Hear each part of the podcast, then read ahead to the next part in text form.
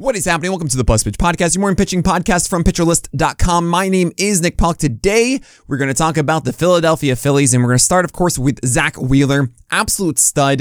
192 innings last year, 361 ERA with a 108 whip, 27% striker rate, just a 5% walk rate.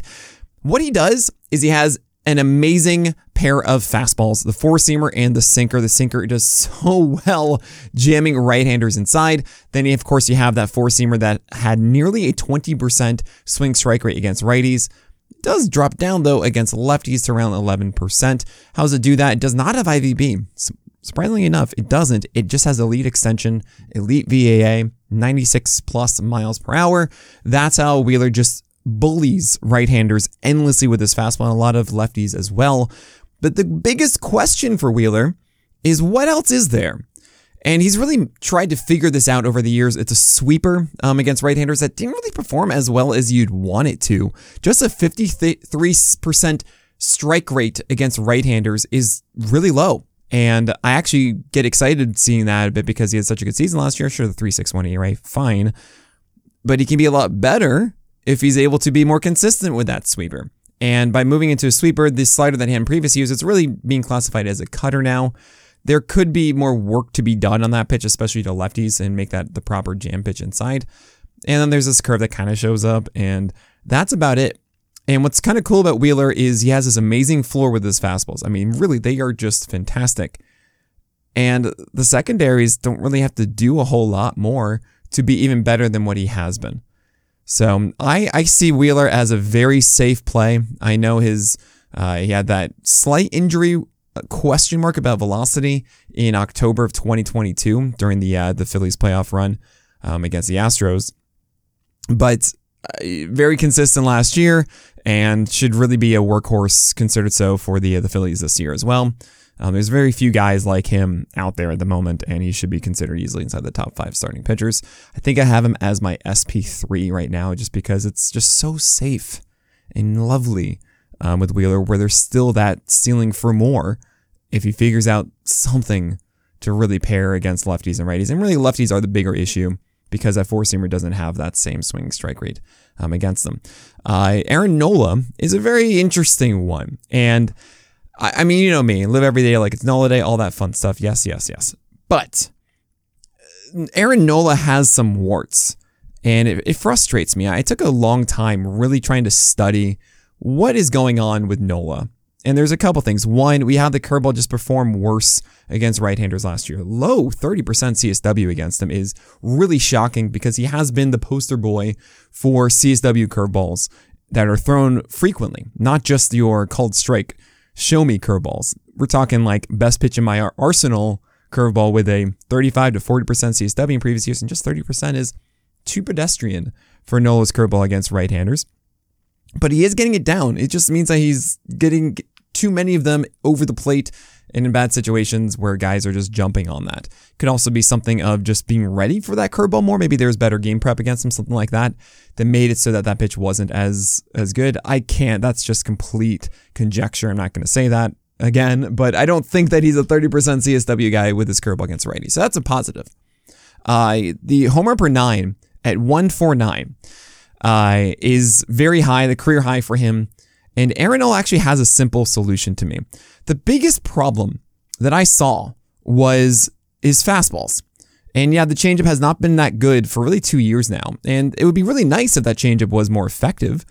But it's, yeah, I'm not really expecting it to. It's really about the fastballs. And if you know Aaron Nola, he's about called strikes. It's why CSW exists in many ways because Aaron Nola was always successful and he didn't get the same amount of whiffs and he got all of these uh, the same number, or sorry, a higher number of called strikes than others. And I said, well, right, you got to combine these clearly. Um, so Aaron Nola could not, well, doesn't need to do that, is my point. He do, goes backdoor with a sinker a ton to, to right handers and goes inside to them. And he actually increased that rate to about 40% inside locations, opposed to like 17% in previous years. And he did that because he had to throw more sinkers against right handers because Aaron Nola was getting destroyed by his four seamer. Uh, this is insane to me. He went from about a 30s, mid 30s in 2021 to 40% ICR in 2022 on that four seamer to 53%. Oh my gosh. in 2023. You can't do that. So he did throw fewer of them, not like down to 5% or something. He still threw above 20% four seamers to right handers. And Aaron Nola, you got to not do that. Or throw better ones. And how does he throw better ones? Well, Nola is still using his horizontal movement of that four seam. It is exceptional horizontal movement. He's a slinger. He has that lower arm angle, and that allows him to get more of that horizontal bend and less of the IVB. So you're saying, yeah, Nick, he can elevate it, right? Wrong. He could. Why? Because he has a really good VAA and he has really good extension. That's the two of the three things that we really like about Wheelers. It doesn't come at the same velocity, 96 for Wheeler and more like 92. Um, at peak times, it's like 94, but really it's like 92. Let's just say that for Nola. But I still think that he can do it and he doesn't. He really does not elevate this four seamer at all. So if you're, you have a pitch like this, that does not have IVB and you're not beating them on your angle to the plate, you're making it flatter for them middle, there you go. They're going to do more damage against it. And believe it or not, Nola needs to up that angle on the uh, the four seamer that is where it is in the zone to really take advantage of the two skill sets he had of extension and VAA on that pitch. I wonder if we'll see that. I, I don't know if he will. And I love the fact that the sinker's still doing damage inside and away as called strikes. It's doing a great job if if anything, I would say lean more into those sinkers and then focus more on the four seamer as an attack pitch up to counteract the curveball down.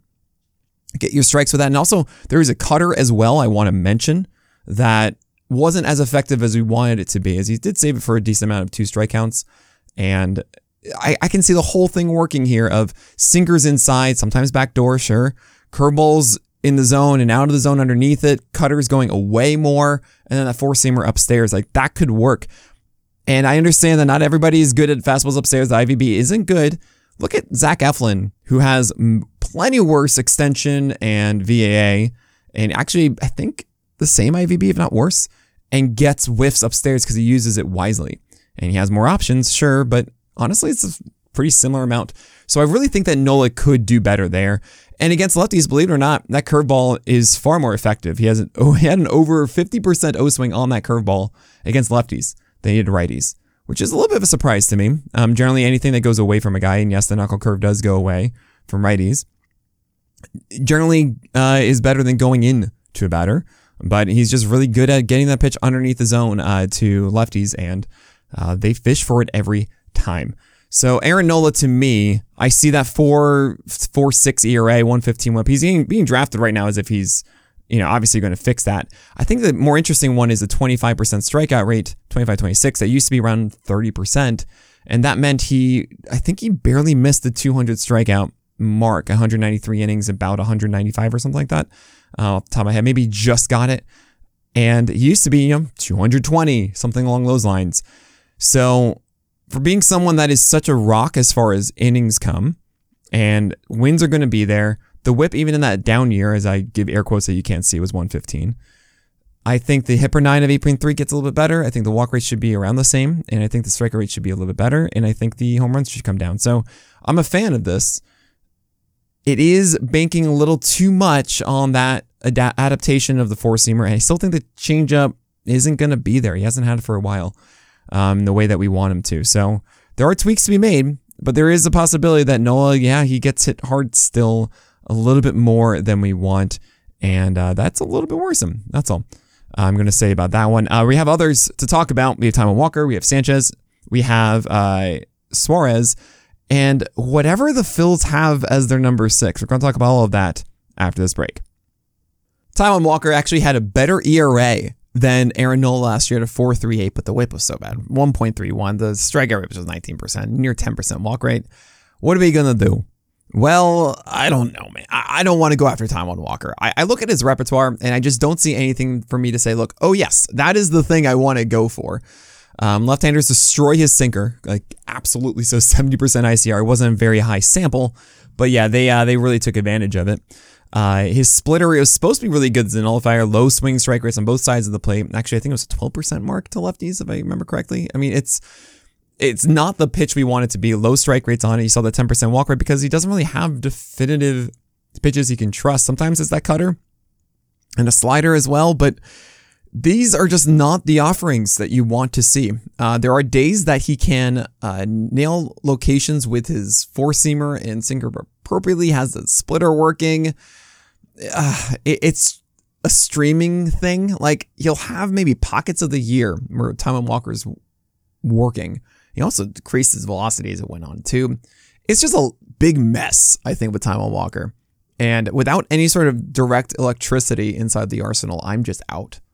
I feel like you got to be able to find something else here.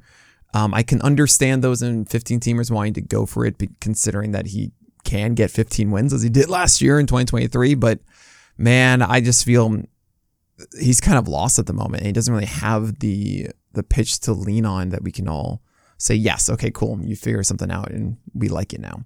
Uh, Cristopher Sanchez, I think, is getting vastly underrated. I was as I was doing my uh, my research on uh, Cristopher Sanchez and watching him and really just understanding his three pitch mix.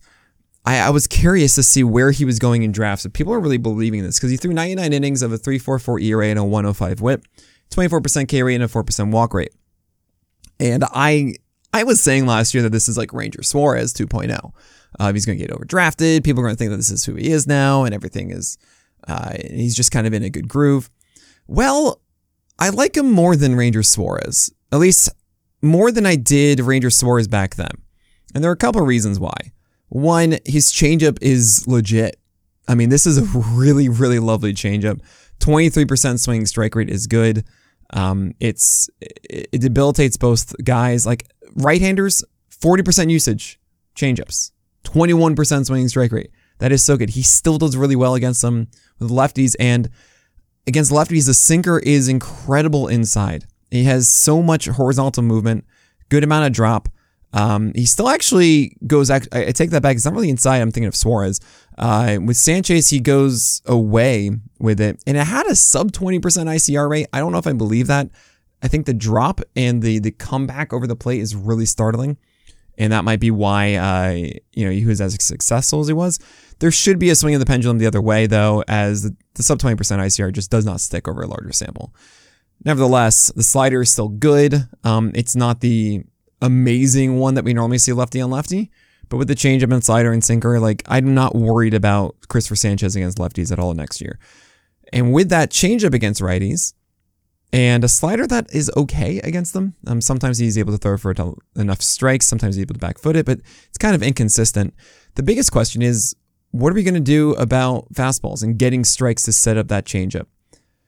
So Sanchez had like a, I want to say a 28% called strike rate on a sinker, somewhere between 25 and 30%, which is incredible. But had a 50% ICR. This pitch is hittable, and it's not shocking. You don't throw sinker stops at handed batters. That's just the rule. And generally, you want to throw like a four seamer or something like that, or um, you have that changeup. Great, having a slider to match with it, a cutter, something else than a sinker. However, the fact that he had a plus eight hit luck is telling me, well, Sanchez just saw the floor of his sinker against right handers and he had this amazing season. Now, maybe he got too much from his changeup, you know, 40% usage, 21% swing strike rate. That is absurd. Uh, and against right handers to have that weapon is absolutely brutal. It's like a, just think of it like a slider um, from right handed slider, how good that pitch is, right? So he just needs to get those called strikes still, and everything is gravy. But maybe that changeup gets worse and the uh, the sinker earns fewer called strikes, and oh boy, Sanchez is in trouble. I can understand how this works though, you know, and uh, I, I don't know. I feel like I saw him at 253 in the NFBC ADP, and I think to myself, wait, hold on a second. This is one of the most efficient batters in uh, the the sorry batters pitchers in the majors. Um, actually, Kyle Bland and I have been working on an efficiency stat to see um, how uh, how effectively batter, uh, pitchers get through games. And Cristopher Sanchez is, I think, pitches per out something along those lines, or maybe it was something else that we were using for efficiency. I think it was actually lack of mistake rate and uh, and being able to like consistently throw bats. How many bats did they lose, and how uh, deep do they go into it? It's pretty cool. Anyway, uh, Cristopher Sanchez is like top ten in efficiency. It doesn't surprise me because it is sinkers that earn called strikes and they demands things of you, and the changeup is really effective too. So I dig this. I mean, 15 teamers should be going after Sanchez as, yeah, he should be a six inning guy. Sure, 99 innings total relief and starting last year, but who else is going to take his place? And as a guy who's going to have a really good pitch count, a ton entering the sixth inning, yeah, he's going to be trusted for the sixth inning a lot. More so than Ranger Suarez, I think. I'm in. I'm I'm very much in on, on Cristopher Sanchez. I'd be fine in 12 teamers at the end of my draft. So 250 is ooh, that there's a sleeper for you right now. Um, I, am very much in on Cristopher Sanchez there because this changeup is phenomenal, and with all of that horizontal movement, he is getting that ICR rate you want to see against uh, against lefties, and you're getting I think more called strikes because that changeup mirrors the sinker so well and it throws it so often. It's hard to pull, tr- pull the trigger on that down and away. So that does work. And if you have that cutter, if you if you add anything to this, if you make the slider better, um, man, Sanchez could really take off in this way. Um, he can't become like a 30% strikeout guy just because it's only the changeup that's going to get whiffs. I want to note that. But you could consider this like a discount Logan Webb just from the left side because it's a really good changeup that he's going to be throwing a ton. And it's a sinker that he's going to get called strikes with. Like that's kind of what Cristopher Sanchez is. Oh man, this is actually the one of the best comps I've given. And guess what? It's better to be a lefty than a righty for this because you get more right-handed batters. You get more opposite-handed batters that help out with your changeup. But then again, maybe not because the sinker, you want to be able to jam inside more to righties. I don't know. your weakest asset you get uh, more exposure to. But anyway, think of it as Logan Webb on the Phillies a little bit. And there you go. That's the ceiling of uh, Cristopher Sanchez. And one more, of course, here is Ranger Suarez, who is kind of like Sanchez, just doesn't have the changeup, right? I mean, it's he does a really good job of getting inside to lefties. Uh, Sanchez stays uh, glove side against. Uh, he just says away with both his um. Actually, I take that back. He goes inside to right-handers with his sinker. He tries to go front door with the um, with the sinker, which is interesting because you would think it would go away. It doesn't, and I think that's part of the problem is that it's going too much in the middle of the plate there. So I think there might actually be an adjustment there. I forgot to mention that one. Um, I keep getting Sanchez and uh, Suarez uh, mixed up a little bit in my head. Um, but Suarez, uh, inside sinkers to lefties, kills it absolutely just cruises through that. No issues whatsoever. You don't, I think it was like 70% sinkers inside or left handers. They couldn't do much with it. Cool. Awesome. Problem is against right handers. You can't really do that same thing, right? And there just isn't a good solution for them. Uh, sometimes it's the changeup and cutter really living uh, down and arm side, so down away from right handers. And that's when he gets into those patented grooves where he's able to really just dot the edges with the stuff, go inside with the cutter too, and four seamers inside, not really giving in at all and just being a massive nibbler. However, the strike rates overall were really low last year. Uh, curveball, changeup, and cutter. Well, really, curveball and changeup were all underneath 60%, which is a big issue um, considering how much he needs those. And the big whiff pitches, the curveball, sometimes he's able to get that down enough, uh, but it's just none of it is excelling in my view. Like you don't have Sanchez's changeup in this anymore. So I'm not in on Suarez for this reason. I think he's someone you monitor on the waiver wire, and when he gets an opportunity and gets into a groove with good matchups, then okay, cool, we can jump back in on the Suarez train. So my on the fringe section had nobody. And I even texted Ellen Adair. I was like, Ellen, who is the number six and number seven? And she said, Well, this is what Dombrowski does. He says, like, we don't need that. We have five starters. We're good. And they'll figure it out. And yeah, okay. So is that like Matt Strahm and Nick Nelson in the beginning, and we might see some random prospects get the call? It's really until Mick Abel shows up. Um, and hopefully they can stall enough. I mean, look, you have Nola and Wheeler at the top who have been such workhorses. You hope that Sanchez and uh, and Suarez and Walker can do the rest, I guess, you know. That's kind of where they're at. Uh, Andrew Painter won't be back the entire year, so just kind of throw him off any sort of redraft list. Don't even stash nothing. He got Tommy John in July 2023. Okay, so don't even consider that one. And there's really two guys um, in the minors to consider for the Phils. Uh, there's Griff McGarry, who in 2022 uh, was showcased like 96, 97, a really nice slider curve, but all throughout his career, command has always been the question mark. Like, okay, does he just have good enough stuff that he can get by without that kind of command? And in 2023, not only did he have lower velocity, but he also just didn't have that command. And it, it was really rough by the end of the year. So if we do see him this year, Griff McGarry is going to have to be either throwing harder again or finding that command. And honestly, both of those just kind of seem unrealistic to me. And that means when he gets the call, you're probably going to see someone who's volatile and at best is a cherry bomb, but really going to be like one game. Everyone goes, oh no, is this great? And then he's not going to be good. And I would not really um, go after Griff McGarry. Uh, now, Mick Abel, though, is going to be someone that you're going to likely pick up. Um, do I see someone who is going to be elite? Probably not. He has some command issues as well, Mick Abel does, uh, but it's a really, really nice slider. I mean, you could say it's a cutter. I remember watching this in spring training last year. I actually used a uh, clip of one of his innings against Detroit um, inside the article. Uh, but Mick Abel's slider is cool. I mean, that is a legit pitch that he can throw 40% of the time, and that's just going to be great. Um, it's more than your pedestrian one, like you can throw for strikes and all that kind of stuff. And then it's a fastball around like 93, 94. In spring, I remember seeing like 96, 97, something along those lines. And I think that was just adrenaline. But the way I see it with Mick Abel is are you going to throw enough strikes? Is this four seamer a whiff pitch that we can really rely on? I hope so.